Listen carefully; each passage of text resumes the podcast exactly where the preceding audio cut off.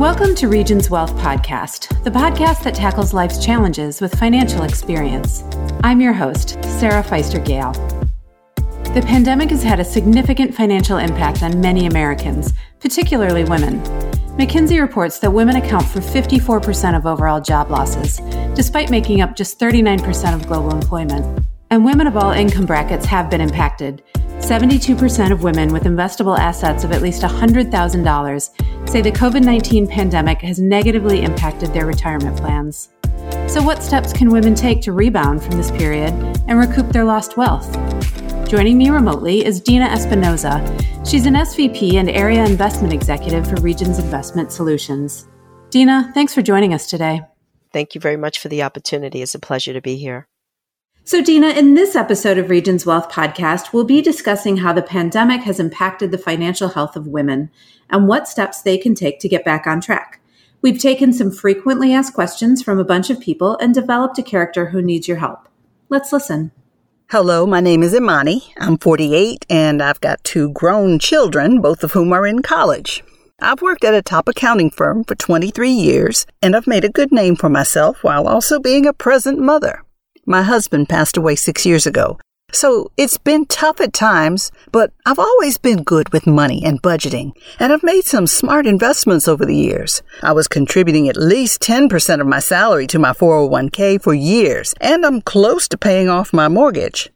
I decided to start contributing even more to my retirement in my 40s with the goal of retiring early, but the pandemic threw a wrench into those plans. Initially, I was furloughed from my job, and I assumed it was temporary.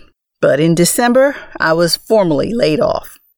Now, I'm luckier than most. My company did right by me and gave me a very generous severance package. Unfortunately, though, over the past year, I've had to make a lot of difficult choices to make sure my savings could carry me through until my next job. Like pausing my retirement contributions. Uh, you know, to be honest, I'd been so focused on saving for retirement, I'd prioritized that over building a safety net. I suppose I always assumed my job was secure. So, Dina, in episode 29, we spoke with senior wealth strategist Julia Weaver about the overall financial impact of the pandemic. I'm curious, in what ways have women been impacted by the pandemic? Women have always been the backbones of their family, and women have been impacted with these issues for a century. According to the Department of Labor, women in general were impacted because most women work in the hospitality industry, they work in the retail industry. A lot of women are in the front lines of healthcare because they feel compelled to take care of their children and their families. A lot of them stayed home to homeschool their children. More importantly, they were heavily impacted if they had parents to take care of, so they really couldn't leave their homes it seems like women faced kind of a perfect storm there, right? On the one hand, they were in industries where more people got laid off. And on the other hand, they had to make tough decisions about staying home versus going to work. So do you think that financially they were more heavily impacted by the pandemic than their male peers? I would agree with that statement. It all depends on the personal situation and the circumstance, but a lot of times most women will take on the role to be the backbone of the family and be the caregiver. For the folks in her situation, an alarm clock went off when it comes to emergency savings. For those that continued to contribute to their 401k, the market was good and it rebounded. So, for many, the pandemic has been a wake up call, as you said, to build an emergency fund. How much should people have set aside? Well, the rule of thumb is six to 12 months of living expenses, and that would include rent, mortgage, car payment, utilities, and the essentials for survival. I would say six months is great, three months is good, but one year is optimal. In today's world, a lot of people like that immediate gratification. So their income comes in and they're immediately buying cars or they're buying material things and they don't think about an emergency fund. It's not really emphasized. We emphasize that with our clients when we sit down with them. And should someone who's younger take a different approach compared to someone like Imani who's closer to retirement? If they're older, they need to focus on the retirement piece because they have a short time horizon to get there. If they're in their 20s, they should focus on their emergency fund because they can always recuperate if they have a couple years where they haven't been contributing to their retirement account. I would say if you're still working and you have a paycheck coming in, you should focus on the goal, but you should also focus on building an emergency fund. If you feel like your job is at risk, you can scale back a little from contributing to your 401k and focus mostly on your emergency fund. Try to get to that optimal of living expenses for a year. Look at the financial picture. If you're still working, perhaps you might think about taking out a line of credit for emergency purposes if you have equity in your home. And again, again, everything is situational. I think that this was a wake up call for a lot of Americans. It really was a wake up call for many of us. Let's pause here and listen to a bit more of Imani's story. Raising two kids without my husband has been hard work. Now that they're both out of the house, I've been looking forward to retirement. I even thought I could do it early. Now, not only do I have to start job hunting again after more than 20 years, but when I go back to work, it may very well be at a lower salary. Eh, it's not just my own future I'm worried about. If I have to downsize my lifestyle, I can do that. But my kids are a different matter. My goal was to get them a four year college education with as little debt as possible, so I've been helping them pay their student loans forward. But it adds up, especially when I don't have income anymore. I still want to be a mother they can rely on, but eventually I'm going to have to choose between helping my kids and ensuring I'm comfortable during my golden years. So, Dina, it sounds like Imani has been out of the job market for roughly a year or so, and during that time, she's been unable to save for retirement. How much of an impact can these have on someone's retirement savings? It could be significant depending on how much they were putting away and how it's being managed, more importantly. There's a lot of factors that come into play. What's their time horizon? What's their risk tolerance? What's their return? She's 48 and she has ways to get that back. Once she's 59, if she was 59, it would be a little harder because her time horizon is smaller. She could go with a more aggressive strategy right now at 48 to make up for that year, but she needs to work with an advisor and they can determine what that looks like together. That's really good advice. So, if someone has been impacted, if a woman has been impacted by the pandemic, maybe losing their job, getting furloughed, is this a good time to reach out to your financial advisor and figure out what your next steps are? Absolutely because we could sit down and look at what your strategy has been up until today. What's the strategy going forward? How much do we have to make up? How long are you going to stay in the job market?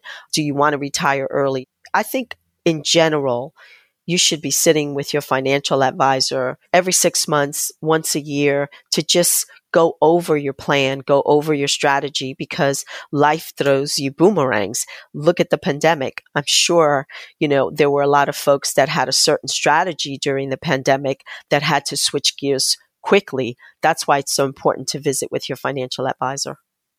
Okay, let's listen to the final portion of Imani's story. My last employer offered wonderful retirement benefits. They matched a very nice portion of my contribution. Well, it may be difficult for me to find a company that offers such good benefits. And of course, it'll take time for me to become fully vested. Also, I realize that any gaps in employment are going to have an impact on my retirement savings. I'm just not sure how I'll be able to make up for that lost time once I'm back in the workforce. I'll have to make a decision. Do I focus on rebuilding my savings, paying down debt, or keep planning for my future? when it comes to managing money, I've always been quite confident, but now I'm just not sure what my next step should be. So it sounds as though Imani is trying to decide whether she should focus more on her short term or her long term financial health, and her new job will obviously influence that. When looking for a new job, should she prioritize salary or retirement benefits? I think salary would be important. Her former employer will still have her 401k. She can take that 401k and manage it herself with her financial advisor. Her new employer is going to hopefully offer her a 401k, but if not, and if she's salaried, she can determine how much more she can contribute to her retirement plan and even make up the difference but she's got to sit with her financial advisor and have that conversation. A bigger salary will help her make up her savings. A bigger salary might help her also implement an emergency fund where maybe in her previous job she was saving mostly for retirement and didn't have enough for an emergency fund. A bigger salary will also give her that peace of mind to help her children.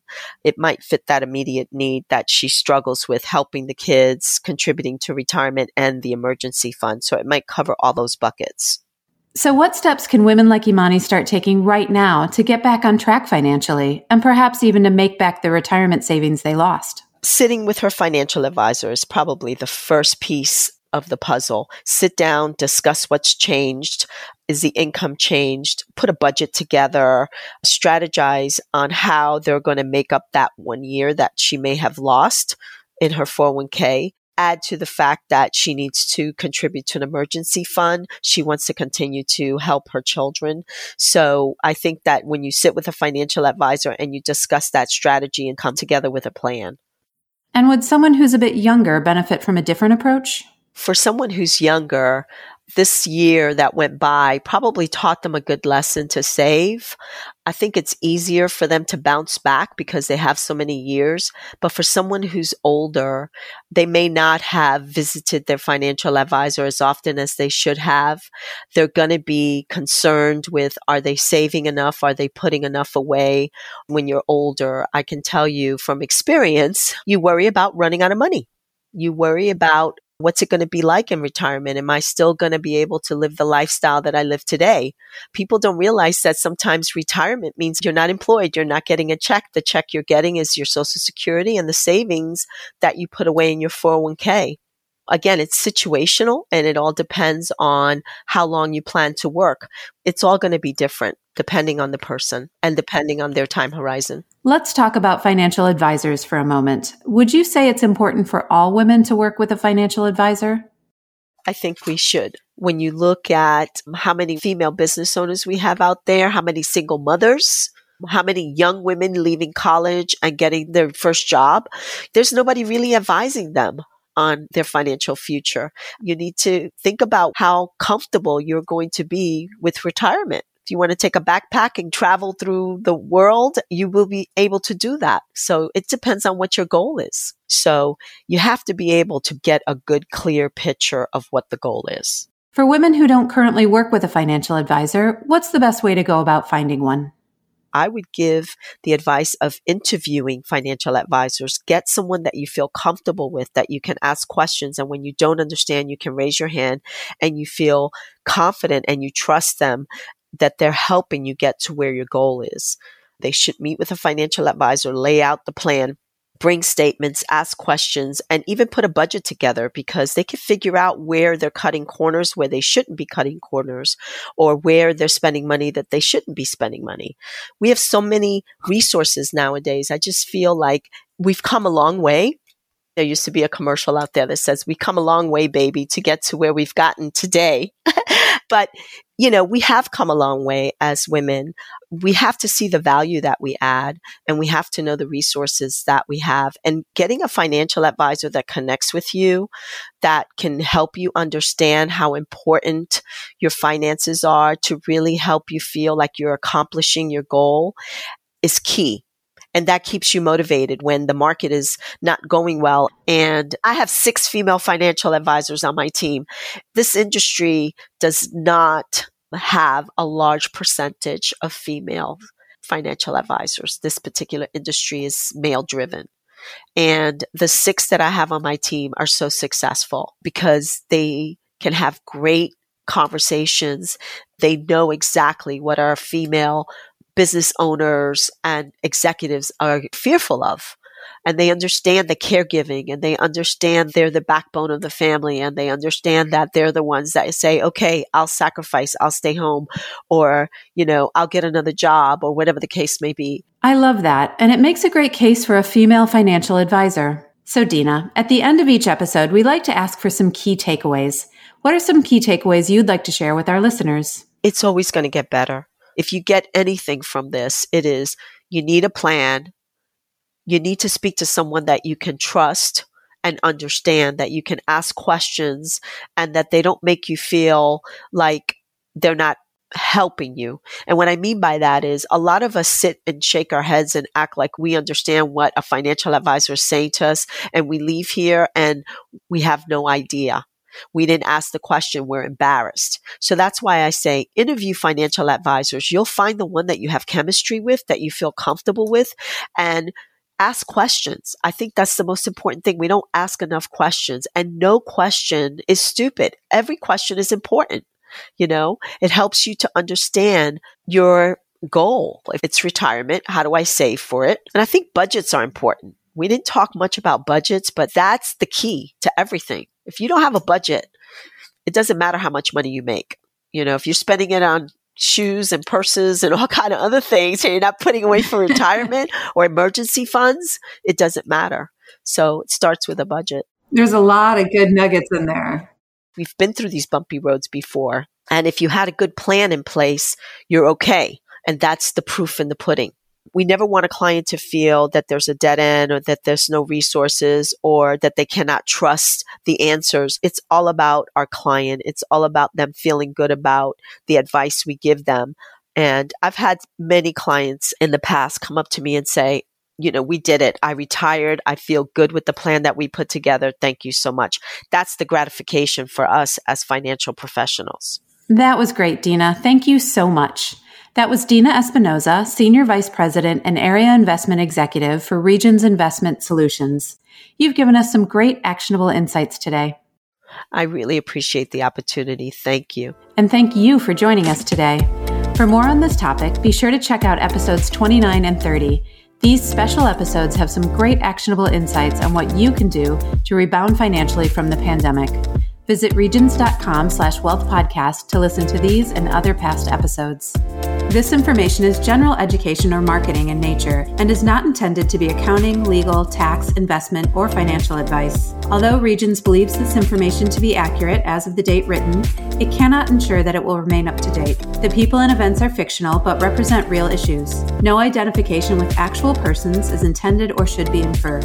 Statements of individuals are their own, not Regions. Consult an appropriate professional concerning your specific situation and IRS.gov for current tax rules. This information should not be construed as a recommendation or suggestion as to the advisability of acquiring, holding, or disposing of a particular investment, nor should it be construed as a suggestion or indication that the particular investment or investment course of action described herein is appropriate for any specific investor. In providing this communication, Regions is not undertaking to provide impartial investment advice or to give advice in a fiduciary capacity. References to a company or security or links to third party websites do not imply endorsement or recommendation.